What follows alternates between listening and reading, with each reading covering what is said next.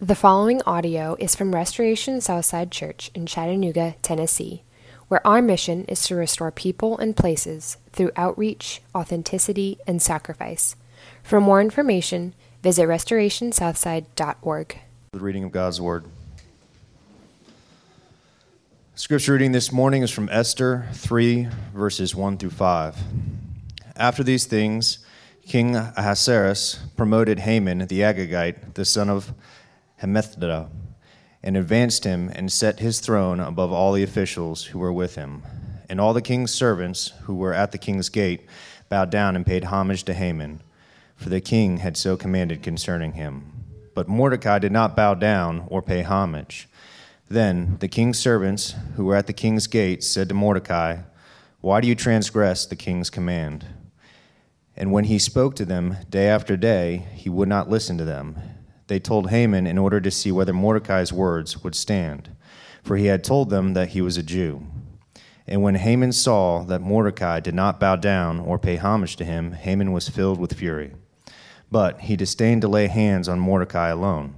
So, as they made known to him the people of Mordecai, Haman sought to destroy all the Jews, the people of Mordecai, throughout the whole kingdom of Ahasuerus.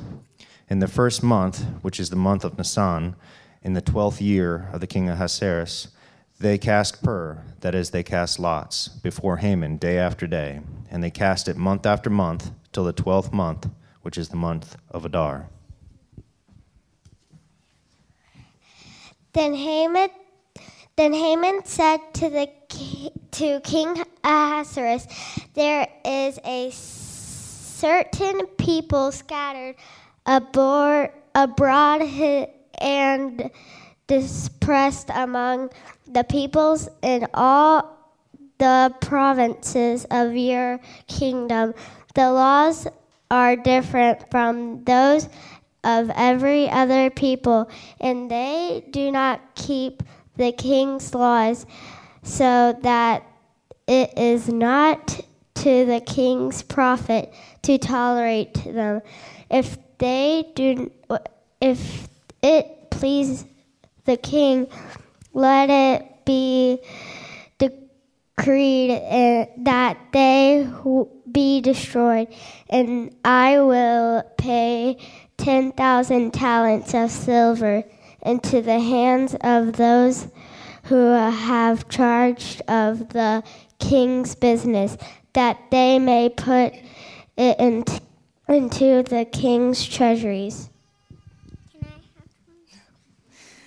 So the king took his signet ring from his hand and gave it to Haman the Agagite, the son of Hammedatha, the enemy of the Jews. And the king said to Haman, The money is given to you, the people also, to do with them as it seems good to you.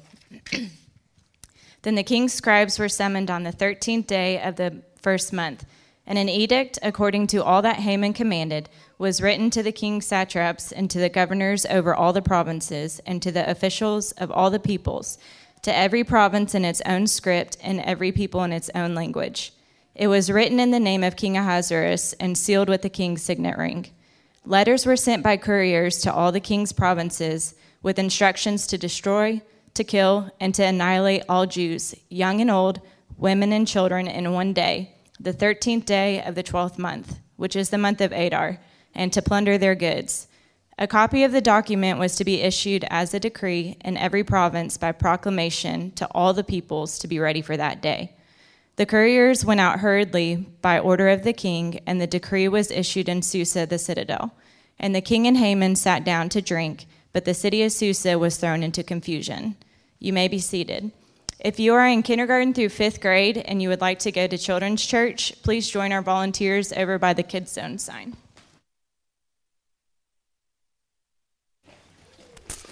Well, good morning. Brilliant reading. Thank you all so much. My name is Ben, and I'm on staff here at Restoration. Um, and you could be anywhere this morning, and you're here, and we are uh, glad to have you here and also online if you're joining us online.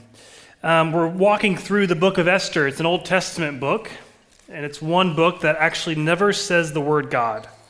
Uh, it never mentions God, uh, it never talks about Him explicitly, but yet we see in these little scenes what God is up to. And this is a scene that it seems like you wonder, what is He up to? Um, and maybe that's a season of life you're in right now. And for that reason, I'm glad uh, you are here. I want to begin this morning by talking about a show that's uh, been popular. It's recently released. It's called Ted Lasso. Uh, I wouldn't recommend it to all audiences, but um, the premise of it, I won't give it away and spoil it, but the premise of it is this uh, an EPL, English Premier League soccer team. Uh, one of the greatest leagues, arguably, in the entire world of the sport, has hired Ted Lasso. Ted Lasso is an American football coach. He's never played soccer, uh, never coached soccer. He doesn't know the rules to soccer, and now he's tasked to go coach some of the best players in the world. Uh, now, why? Right? Why does this happen? It's because the owner of this EPL, this English Premier League team, has gone through a divorce recently. And in the settlement, she has become the full owner of the team. And to get back at her ex husband, uh, someone who loved that team, she will crash and burn it. Uh, it's amazing to see uh, that she hires this uh, lovable and kind hearted and dim witted coach uh, to coach the team. And it's amazing to see in the name of revenge and pride what someone will do to exact revenge. And that's exactly what we see here in Esther 3 in the name of revenge and in the name of pride, what Haman will do. We'll talk about it and, and unpack it in the name of revenge and exacting revenge. Uh, so, this morning we're looking at the, the physiology uh, of self pride. Uh, the last time I took a science class was senior year in high school, um, and it was anatomy and physiology, so it's fresh on my mind uh, anatomy and physiology are the two main categories in life science. Anatomy is the structure of things, right? You have bones and, and muscles, and they're structured away. Um, the other side, the, the other main category of life science is physiology, and it's how things function, how they work. And Esther 3 is a, a case study of how pride, how self pride functions. We can look at pride and pretty easily say that's pride. But the way sometimes it can be slippery and new and hard to nail down is when it functions in a certain way that it's hard to really name. And we'll see how pride functions this morning in three ways that we see in this chapter. We see first the offensibility of pride, second, the plan to protect self pride, and third, uh, the quenching of self pride. So, as we study God's word, let's pray as we begin. Lord, you do know us. You know what brought us here. You know what we are living in light of with excitement and hope with the new year, and you know what disenchantment uh, is riddling our life now. You know uh, what dreams we have. You know what failed dreams uh, lie in a grave of ours. You know so much. And this morning, Lord, as we talk about pride, uh, as a prideful person talks about pride, would you remind us, Holy Spirit, what you do so well, which is the finished work of Christ is better than the word that we have to say about ourselves. Holy Spirit, make that true of us today and remind us that that's the good news. We pray this in His name, the name of Christ. Amen. So, first, we'll look at the, the offensibility of pride. The, the opening words of this chapter says, after these things. We're picking up in the third chapter. So, what is taking place? Uh, what has um, gone before us? In chapter 1, we see the people of Israel are in exile. What does that mean? It means they're not in their homeland, they're in a foreign land.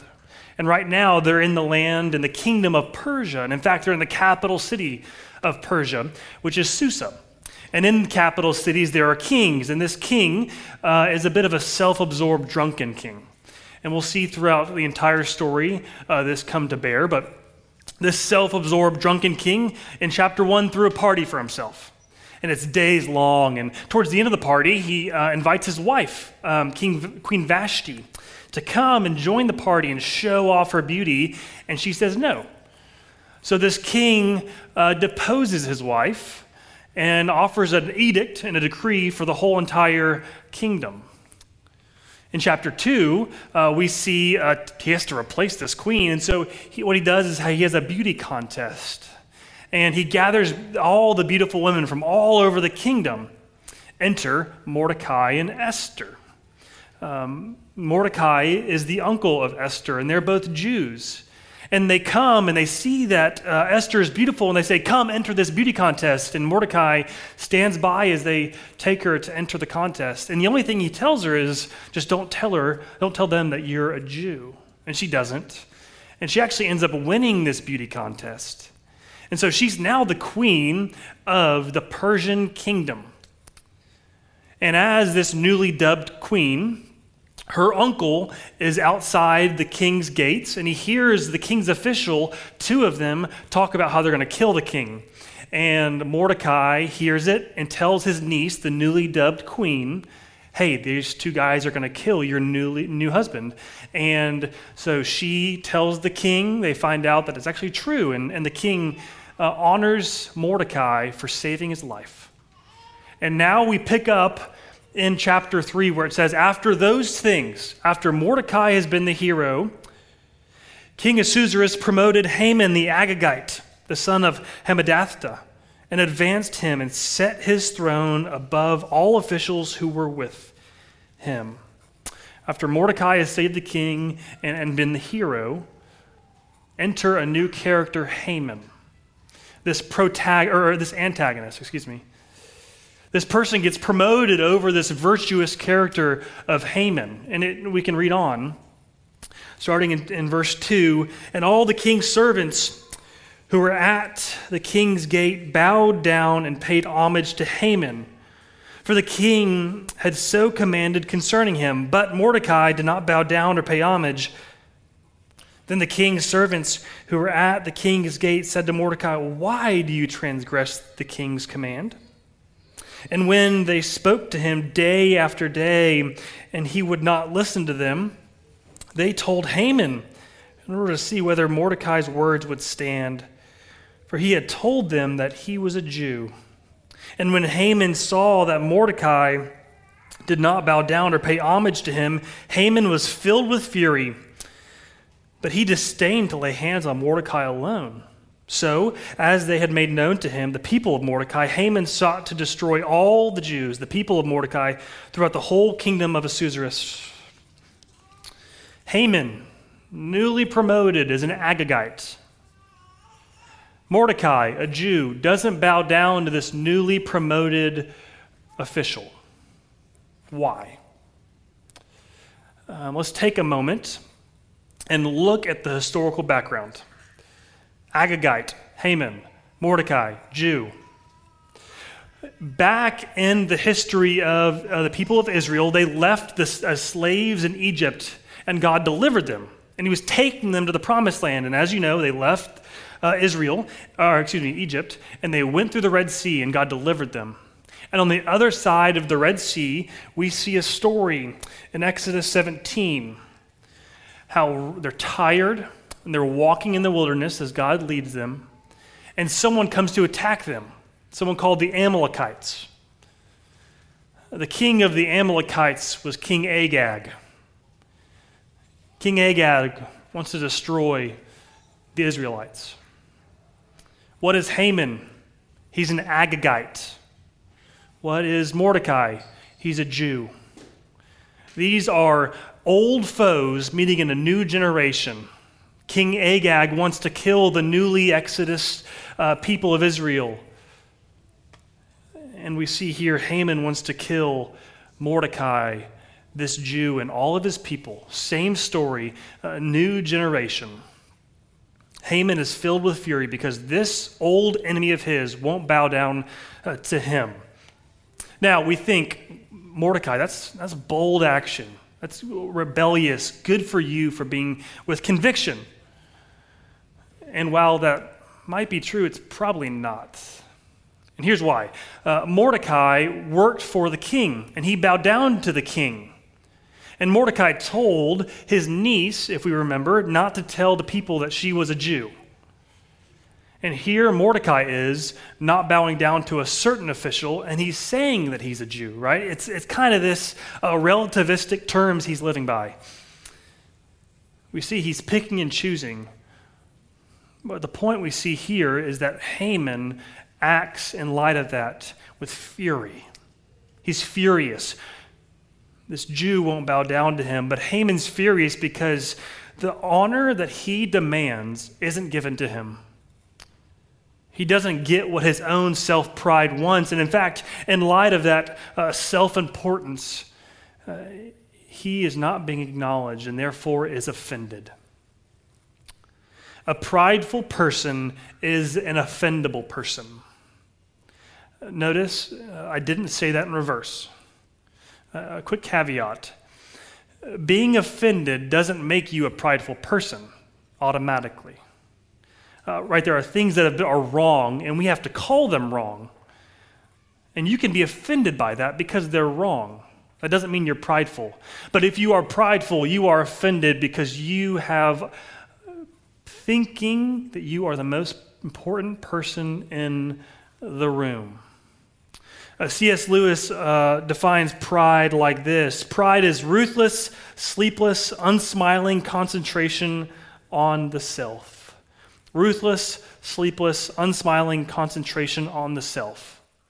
So, if, if it's looking at the self all the time, uh, always looking at the self ruthlessly, sleeplessly, how does it really look and there's two forms of pride. There's the superiority pride that we can think of easily, right? That people think they are the greatest. When they walk into a room, they're looking at themselves, therefore, everyone else should be looking at them too. But there's the other side of pride also, on the other side of the spectrum, which is this there's the inferiority pride. That you're so looking at yourself in a consuming way that you compare yourself to everyone else and you'll never be good enough because you look at yourself and you know you can't hold up in comparison. Uh, later on in his book, uh, The Screwtape Letters, C.S. Lewis writes about these two kinds of prides. Screwtape Letters is a book that uh, is be- uh, letters between a senior demon and a junior demon. And they talk about how to bring dismay to uh, a human being, the patient, they call it. And so, if you understand that, it makes sense. And, and and these junior and senior demons call the enemy uh, God. Uh, so, with that in mind, here's what C.S. Lewis says You must conceal from your patient, the human being, the real nature of humility. Let him think of it not as self forgetfulness, but as a low opinion of his own talents and character. To thwart the enemy, God, we must consider his aims. He wants to bring your man to a state of mind in which he could design the best cathedral in the world and know it to be the best and rejoice in that fact without being any more or less glad having done it than if, than if it had been done by another. Our enemy, God, you see, wants to turn the man's attentions from self altogether toward him and the man's neighbor. Remember, both vainglory and self contempt equally keep the mind on the self. Both can be, therefore, the starting point for some wonderful contempt of other selves, other people, cynicism, and cruelty. It says both vainglory and self contempt can equally keep the mind on the self. How can it be? It's because we view ourselves as so important that we keep our eyes on ourselves, whether we're high and superior or we're low and inferior. And God never meant us to sit alone with our hubris and self importance, and He also never meant us to sit alone with our own failures and self contempt. Never. And yet, when our pride is offended, we are being told we are not actually who we say we are. Therefore, a great offense has occurred. The, the parts of our lives that are most offendable are often the prideful parts of our lives. And the prideful parts of our lives are often the areas where we say about ourselves who we think we are. Where do you feel offense rise up in you because a self given identity is not reinforced by everyone else? Where do you feel the offense and the offendability of self pride. For Haman, it wasn't even that he hated the Jews, though he did, it was an enemy, and it historically is true. It's that he loved himself more than he hated his enemy. Therefore, when he doesn't get the love that he thinks he deserves, he's going to do away with his opponent, which is what we see our second idea the plan to protect self pride. He goes and he talks about uh, taking out and wiping out all the people. Uh, and this insidious uh, genocidal idea actually begins to happen. And he goes and he and his buddies, they cast lots, they cast pur. Uh, and they cast lots to see when is this going to take place actually? When am I going to kill the people who are against me? Uh, that won't bow down to me, that are my historic enemy. And so he casts lots and they make the plan, and then he goes to the king. And he says this in verse 8 it says, Then Haman said to King Ahasuerus, there is a, a, certain people scattered abroad and dispersed among the peoples in all the provinces of your kingdom. Their laws are different from those of every other people. They do not keep the king's laws, so that it is not to the king's profit to tolerate them. If it pleases the king, let it be decreed that they be destroyed, and I put, will put 10,000 talents of silver in the hands of those who have charge of the king's business, that they may put it in the king's treasury. Haman's injured pride is so the case that he goes to the king. And what does he do? He says to the king, There's a people who they don't play by your rules. And actually, it's not good for them to be around. It's not good for you for them to be around. Let's destroy them. What is that move? In his injured pride, he slanders his opponents. In addition to that, we see later on, he says, if you destroy them, I'll, I'll, give you 10,000 talents. I'll, I'll give you money. It's a profit to you to kill them. Now, 10,000 talents in that day was like two thirds of the annual revenue for the whole entire kingdom.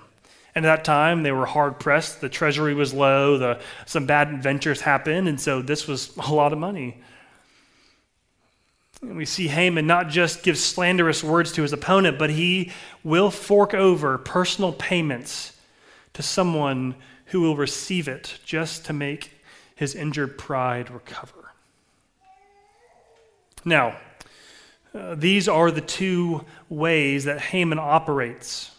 This is his plan to protect his own self pride slander and personal payments. Let's take a moment and pause.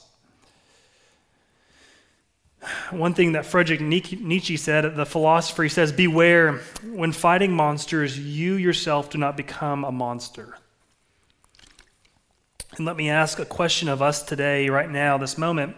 Uh, in uh, our un- most unhealthy moments, mine, yours, what is the chess piece that you play uh, to exact revenge and to make sure you make it out on top? because someone has injured your pride? Is it slanderous words? A, a way that you talk uh, to your boss at work about your coworker and the way they have royally screwed up? Or, or the way you talk to a friend group about a friend who's not there about how petty they are, how divisive they are? Or maybe you talk to another about what your spouse said to you, and can you believe that they have the nerve? Slanderous words are employed by an injured pride. But on top of that, there's more. There's another chess piece that we see uh, that we can play, and it's this it's that we pay personal amounts to make sure vengeance is ours. There's retribution. Now, if I said, um, if you saw someone pay money to have someone killed, you can obviously point your finger at that. That's plain. And it may not be real financial money that currency of, of dollars.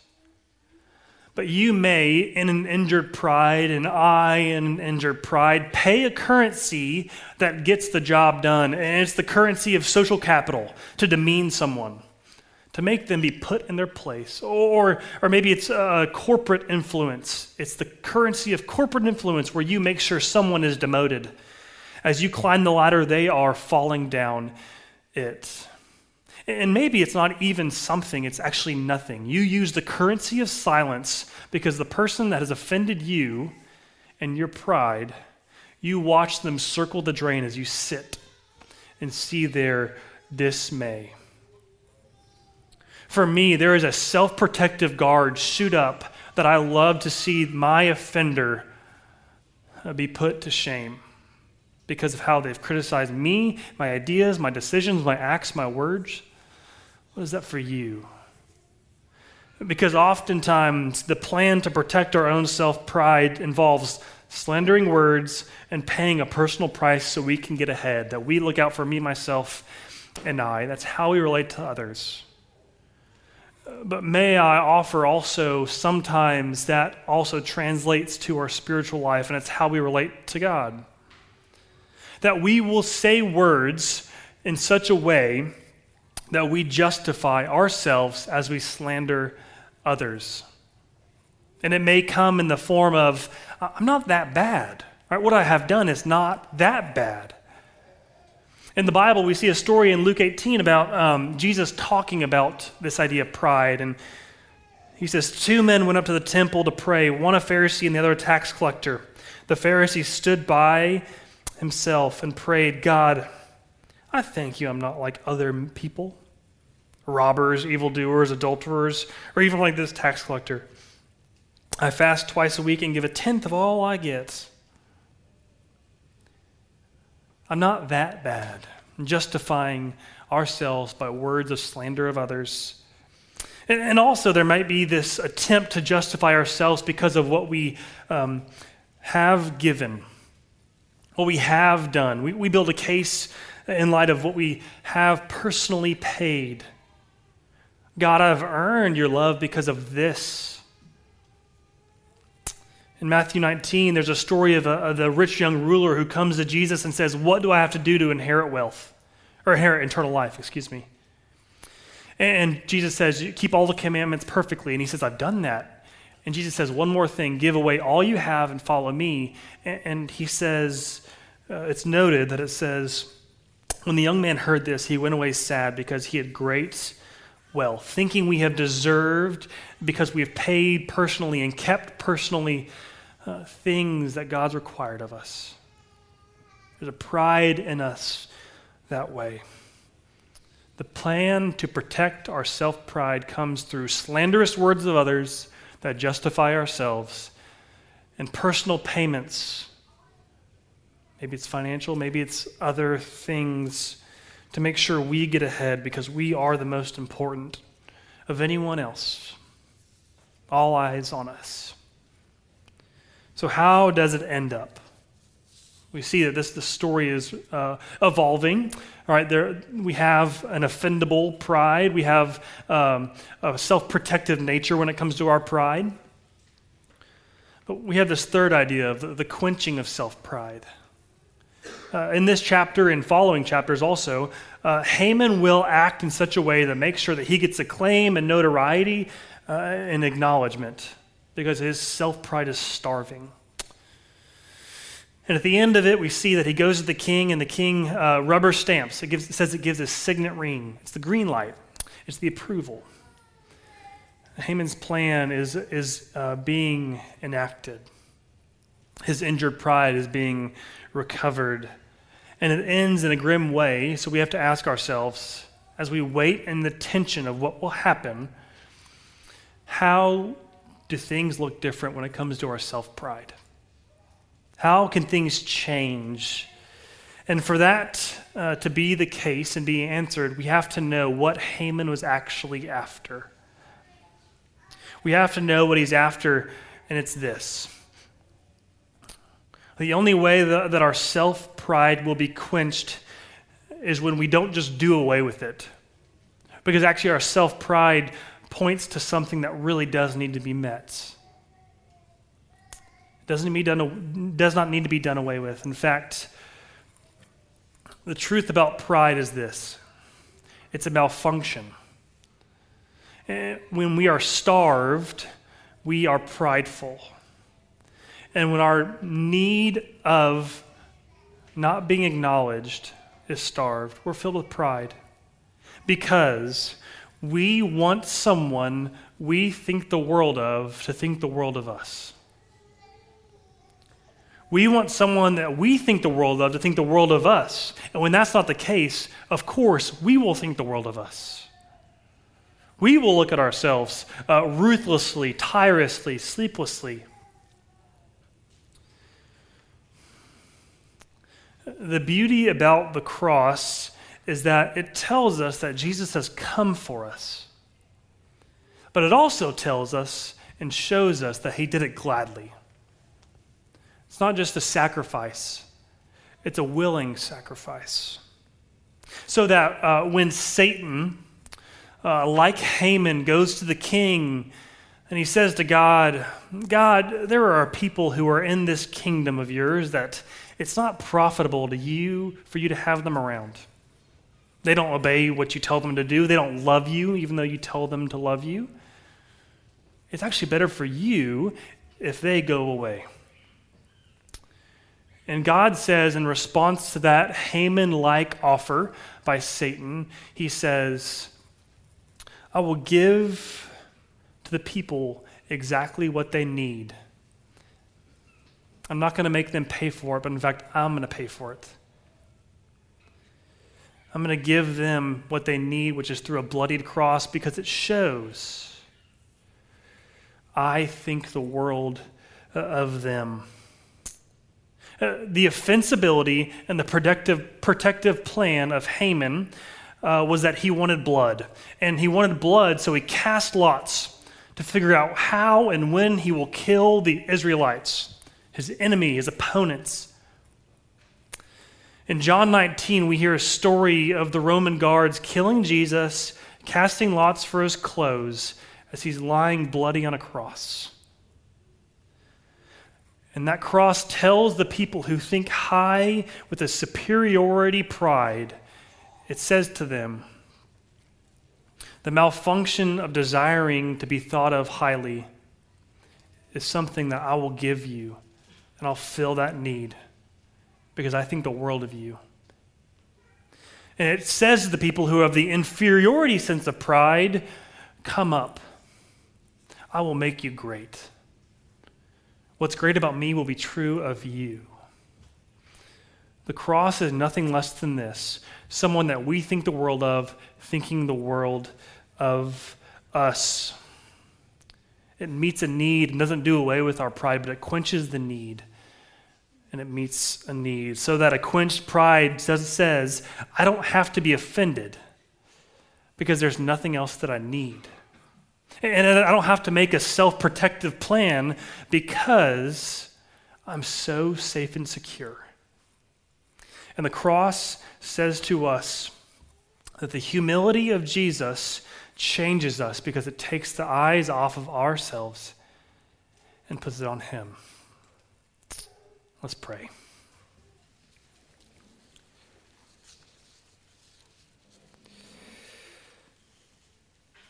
Lord, we, in our pride, try to make a case for ourselves.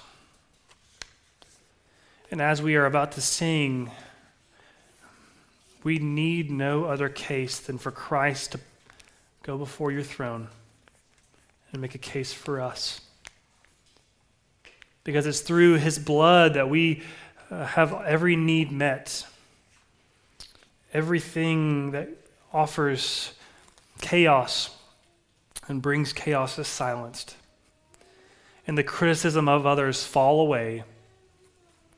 We go from being offended to being filled up with love from our Father and from our Savior. And we go from making self protective plans following Christ in his humility.